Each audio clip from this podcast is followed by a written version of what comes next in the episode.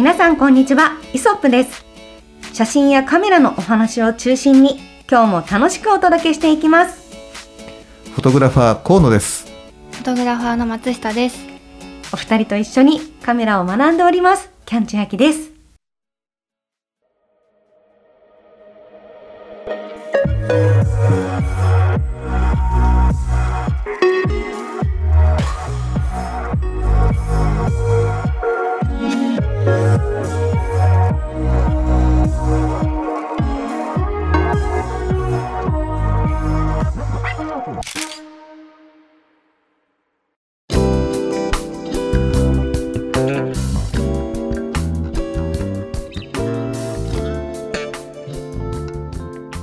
さあ、今回はですね、はいはい。まあ、もう当たり前に皆さん、コードレスで生活されてることって多いと思うんですよ。うんはい。例えばそうだな最近だと私あんまりコードが苦手というか、はい。ね、いっぱいあるとで溜まっちゃうじゃないですか。コー嫌になっちゃう。ド系がさうんとにかく。なのでできるだけこうコードレスな生活したいなと思ってるんですけど、はい。まあ、なかなか思ったよりコード減らせてないなっていうのが、まあ、現実なんですけど、うん。世の中には結構上手にコードレスで生活してる人もいるし、うん。なんかそれこそこうなんかアナ私ちょっとアナログなんですそういうところ。なんかぜひ今回はですねこのコードレスっていう本当にその最先端をですね、はい。もうちょっとお二人からもお伺いしながらそのカメラの世界ではどうなのかとかもぜひ聞きたいんですよ。はい。なるほど。でそう。でコードってまあ例えばその充電器も最近コードレスになってたりとか、うん。であとはもうカメラなんかもう完全にそうですよね。うん。うん。バッテリーを持ち歩いたりとかして、うん。今までだったらコンセントでつないでいたようなものもあのコードなしでできる。とかあると思うんですね、まあうんスピーカーとかもそうですよね。ね。はい、なんかお二人は結構機材系を、うんそのまあコードレスとコードレスじゃないって言ったらどちらを選ばれるとかあるんですか？まあそりゃさコードレスの方が楽じゃない？まあまあ楽ですよね。取り回しとかね。うんまあ具体的に言うとまあカメラってまあ基本的にコードレスであるものですよね。えっとねそもそも。うんカメラはそうですね。バッテリーであそうだね動いバッテリーでてるので。動くからねレスだよね。はいうんでカメラはじゃあみんな多分コードレスであろうと。はい。ではい。カメラにまつわるあれやこれやは、うんまだコードの人もいるしコードレスじゃコードじゃない方もいらっしゃるってことですよね、うんおそらく。そうだね。例えばなんだろうなラライトとか？じゃあライトでじゃあちょっと上げていってみようかうん機材をうんうんね。えーまずじゃあストロボ。はい。これは今まだね AC コードをつなげる有線のタイプと、うん最近はやっぱりねコードレスバッテリータイプのものが出てきてます。はいはいはい、そしてあとストロボあの LED うんこちらもやっぱりこうバッテリー不足になった時用のためか、えー有線とむあのえコードレスと,、えーと有線とね両方あるね、うん。だからバッテリーでつなげられるものとそれからあと内蔵充電器含めてえーとそれもバッテリーか。バッテリーだね。とあと AC コードをつないであのずっとつきっぱなしにできるっていう風なやっぱ2通りの,、あのパターンが用意されていると。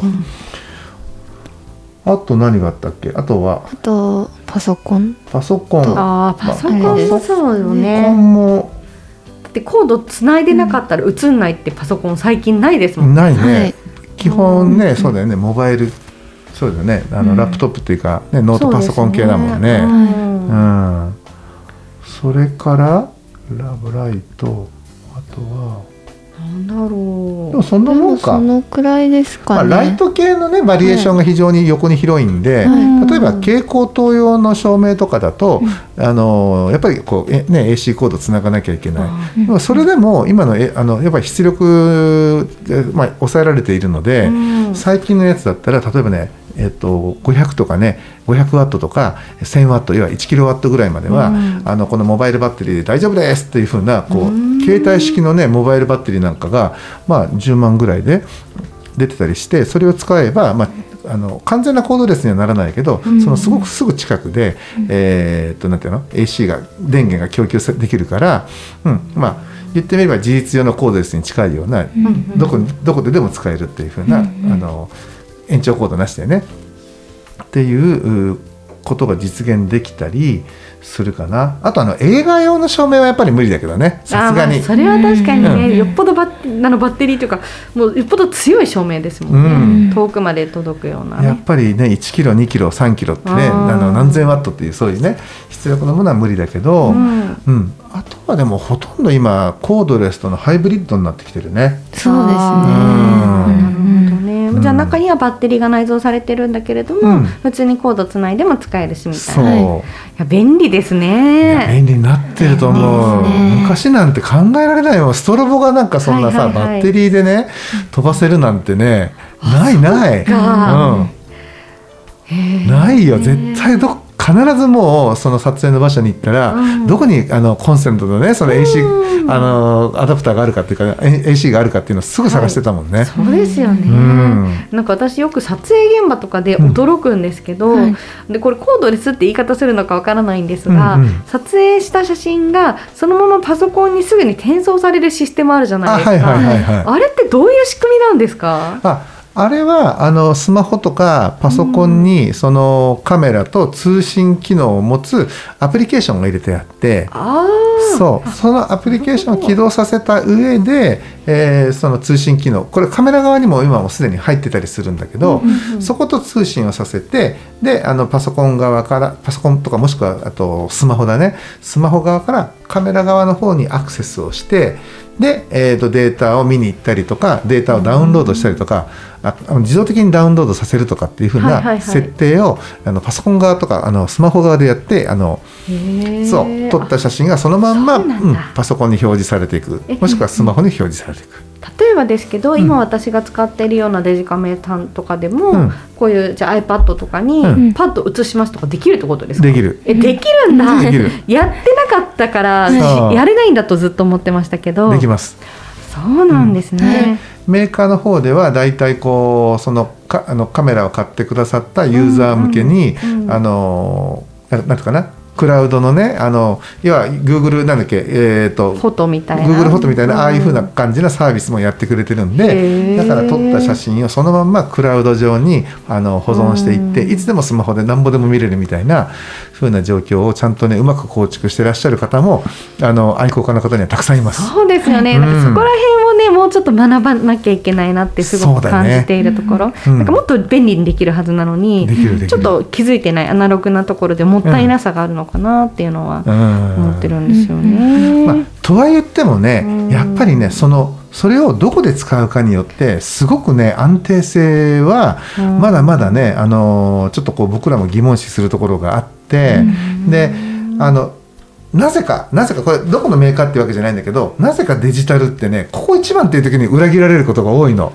例えば 今絶対接続状態になってなきゃいけないところでなぜかこうつながらないとかね、そういうことがあるので、うん。僕はあの基本的に仕事の現場ではあの無あの無線っていうかそのねえっ、とコードレスな使い方はしないで必ずこう線を介してパソコンとカメラを接続してでそこのパソコンに落とし込ん要は流し込んでいく状態っていうのは、より高速でより安定性が高くなるような使い方してるの。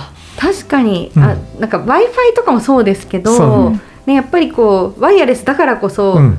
なんかつながんないとかこう重たいとか発生するけそうそうそうどまあ有線 LAN でつないでたらそういうことが起きない。そうだね。それはカメラでも同じなんです同ね。じ、はい。だからそうテザーっていうあのまあやり方、テザー撮影という言い方をするんだけど、その専用のまあ例えば今僕があの割とこうね、メインで使ってるのは Z9 っていうカメラを使ってて、うんうんもちろんこの Z9 もあの有線有線とかあのコードレスっていうかね w i f i えー、とこう無線で、無線で飛ばせる機能を持ってるんだけど、うんうん。でもやっぱり USB でつないでパソコンに取り込むと。うん。で取り込んだパソコンからえー、とえっと、タブレットとか、はい。えースマホに飛ばせるまたアプリもあるんで、えー。そっちで皆さんに共有してもらうってことはある。なんかすごいですね、うん。便利ですね。でもまあまあそっちはちゃんとね追いついてくるよね。そうですね。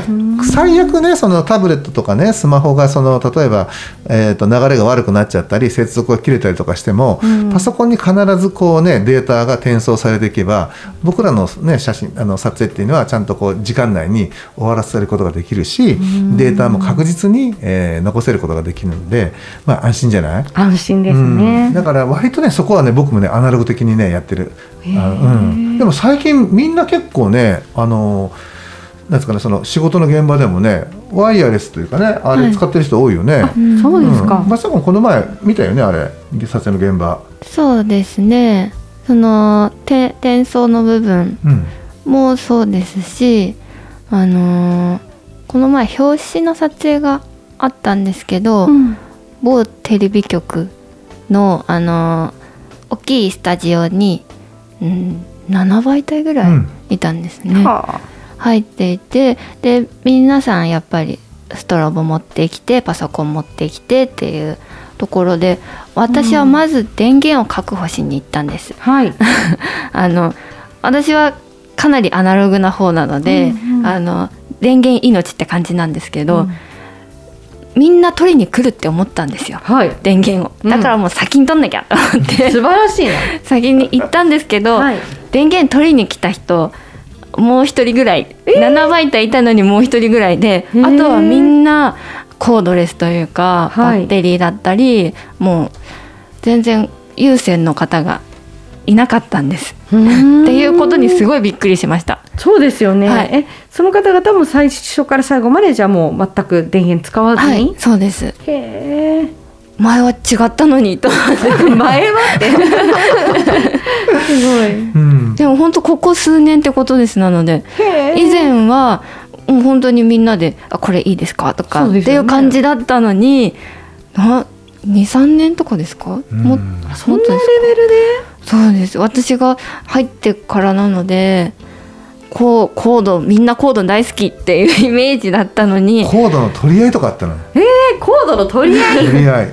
あそんなどういうこと、なのになうん。だからちゃんと今回はもうあの真ん中スタジ大きいスタジオの真ん中に電源が用意されてて、うんうんうんここからみんな取ってくださいみたいな感じなんですけど全然いらないんですよみんな。へえこれねあのあれなの大きなスタジオだと媒体の数だけ、うんあのえ AC コードが独立して用意されるんですよ。へえ7媒体あったら7つのこう電源のこう電源が用意されるのね。いろんなところから取ってきてってことですか？ちゃんとそのね電源てかそのスタジオのあの方がその絶対こうほらブレーカーっっていうかね落ちないようにあの容量ちゃんと電源のその容量を考えてへえ。7つのねこう、えーコンセントを用意してくれてそれをそれぞれの媒体のとこまで自分で引き寄せていってうん。使うっていうことをやるんですね。うんうん。で、えーまあ、今まではそのほとんどそうやってね有線っていうか要は電源をその AC から取って、えーでストロボを飛ばしてやってたんだけどここ最近ね、まあ、例えばプロフォトっていう、うまあ、ストロボのメーカーで言えば、うん。B10 とかっていうねちょっと小型なこう小型なストロボうん出力が250とか500ワットぐらいのうん。小型のストロボであのバッテリータイプのものがね随分ここ近年増えたのね。そうなんですね、で B10 使ってる人あとは、えー、とゴドックスっていうねやっぱりこれ愛好家の人が今割と好んで使ってるう中国のブランドの、えーストロボがあってここもね結構そういった意味ではあのなんつうかなあの最先端を行っててうん。やっぱり600ワットぐらいのストロボなんだけど、うんうん。えー、とバッテリーのね交換でその電源が確保できると。はい。ということでねたまたまね僕の隣に来たその、えっと媒体の人がのフォトグラファーがねあの僕の知り合いだったのね、はい。でその方がゴドックスを使ってていろいろ話を聞いたんだけどうん。フル発光でやっぱり2300はね打てるっていうんで。ああそうなんですか、えうん大体2300っていうと撮影は？足りる足りる。あだって600ワットフル発光っていうのは600ワットでうんうんうん。2300回は取れるあのう打てるわけだ。200回ぐらいかな？うん打てるわけだから例えばそれを300ワあの300回あの300ワットに落とせば、ね、簡単に言うと単純に倍取れるわけじゃないですか。うんうんうんうんせいぜいその表紙の撮影って言っても15分とか20分前後のことだから、はい。もう取れるあのコマ数って限られてるし、うんうんあのそれだけ取れれば全然十分にねあの電源は間に合うし最悪その電源がなくなっても交換バッテリーだから、新しいのガチャンってつけちゃえば、うん、そうですよね、うん。持ち歩けばいいんですもんね、そう予備のそうそうそうでバッテリーをね、うん、っていうのがあってだから電源をね、あのそうこの前使ってるところは本当ね2倍体か3倍体ぐらいしかなくて、うん、びっくりしたねあれはね。はいびっくりしました、本当みんな今ねストロボが小型化、うん。昔のようにこうジェネレーターっていうかねこう、お弁当箱みたいなのが置いてあっていう、りましたね、あれを使ってる人なんてまあにいなかったね、うん。ほとんどそうね。ですね。でも、うん。やっぱり一人で現場うん。入られる方とかだとコードレスな方がやっぱ物の移動とかが楽なのでそっちの方がやっぱ安心っていうかいいのかなっていうのはうん思いました。はいはい。今ねあの、うん。そのストロボのね例えば出力の設定、はい。もうちょっと強めにとか弱めにとかっていうやつも、その調整もね、えー、とアプリでスマホのアプリとかで全部ねコントロールできるの。へえじゃあ行かなくていいんですね、行かなくていいしそう。あ高いところに上げたらそのままで下ろすことなく設はあ定できるの。うちもねそのタイプを使ってて、うん。うちはあの、えっと、10年近くあ10年78年ぐらい前からかな。サンスターストロボっていうねブランドのストロボを使ってるんですけど、はい。そこのえーっとねなんだっけモノスターって言うんだっけあれ。モノスター。モノスター C4 っていうねあの、うんうん。まあ、モノブロックを使ってるんですね。うんううん。ん、これ非常に僕にとっては便利で使いやすいストロボなんだけどこれはねあの有線っていうかなんつうの？AC タイプなんですね。バッテリーではなくて、なんですけど設定はね無線でできるの、うーん。うん、設定だけ要はその出力の設定とかは、うんうんうん。えー、と Bluetooth を使ったはいワイヤレスでこのアプリのソフトとリあの連携してやってるんだけどほら Bluetooth ってペアリングっていうのをするじゃない、うんうんうん。このあのスマホとはい。このストロボがペアになってますよっていうことをやるのね、それはあの今うちの場合はそのうちのストロボと松下くんのスマホがペアリング取ってあるわけ。なので松下の言うことは何でも聞くの。はいはいはいそのストロボくんは、はい。僕のほらスマホとは連携取れてないから僕の場合僕が一人で行く時には自分でもう一回下ろしてこう出力変えて上げてってやる 今まで通りのねやり方をやらないと、へ設定ができないんだけどペアねリングをちょっと変えるとかっていうよりはもう、あの使う時アナログで使ってらっしゃるとそう。へえなんかねあの結構そういうねあのうん。無線機器ってペアリングを変えたりとかいろいろなことをすると、うん。それ以降またふちょっとこう具合が悪くなったりとかっていうことがあるんで、はい。わかります、もう一回こう馴染みがいいんだったらもうこの関係は崩さないっていうね、うん結構ね本当にああいうデジタル機器とかね無線機器って今までここ一番っていう時にねあの、はい。裏切られてきてるから、そうですうね、ん、今だよっていう時なんですけどね。今ねやってる時にね。そうね。はい。うん、なのであのそんな感じでねやってます。はい、はい。結構やっぱでも工夫があるんですね。まあそうだね。だから、うん。まあ何でもかんでもね、そのね、あのノノノンコードっていうかあのワイヤレスとかねそういった、まあ、の部分いいとは思うんだけどもやっぱりねここだけは絶対にあの落としちゃいけないっていうところはやっぱり有線でつなぐ確実性っていうのをね、確かに。あのちゃんとそのなんていうかな考えて、うん。便利なだけじゃなくてあのね便利性とそれからあとなんていうかな確実性と、うん。これを天秤にかけてね今日はど何を使おうか今日はどうどっちの設定にしようかっていうのをねあの皆さん考えてねお使いになられると、ここ一番という時にね赤恥をかかないで済むんじゃないかなというふうに思っております。はい。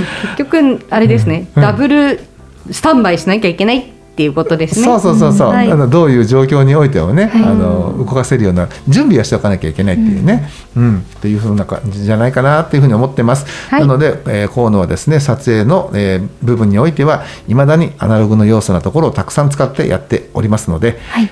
皆さんもねあんまりこう最先端に走りすぎずですね、うん。確実性も大事にしてください。ということで、はい。えー今回のお話はここで終わりにしたいと思います。ご視聴ありがとうございました。ありがとうございました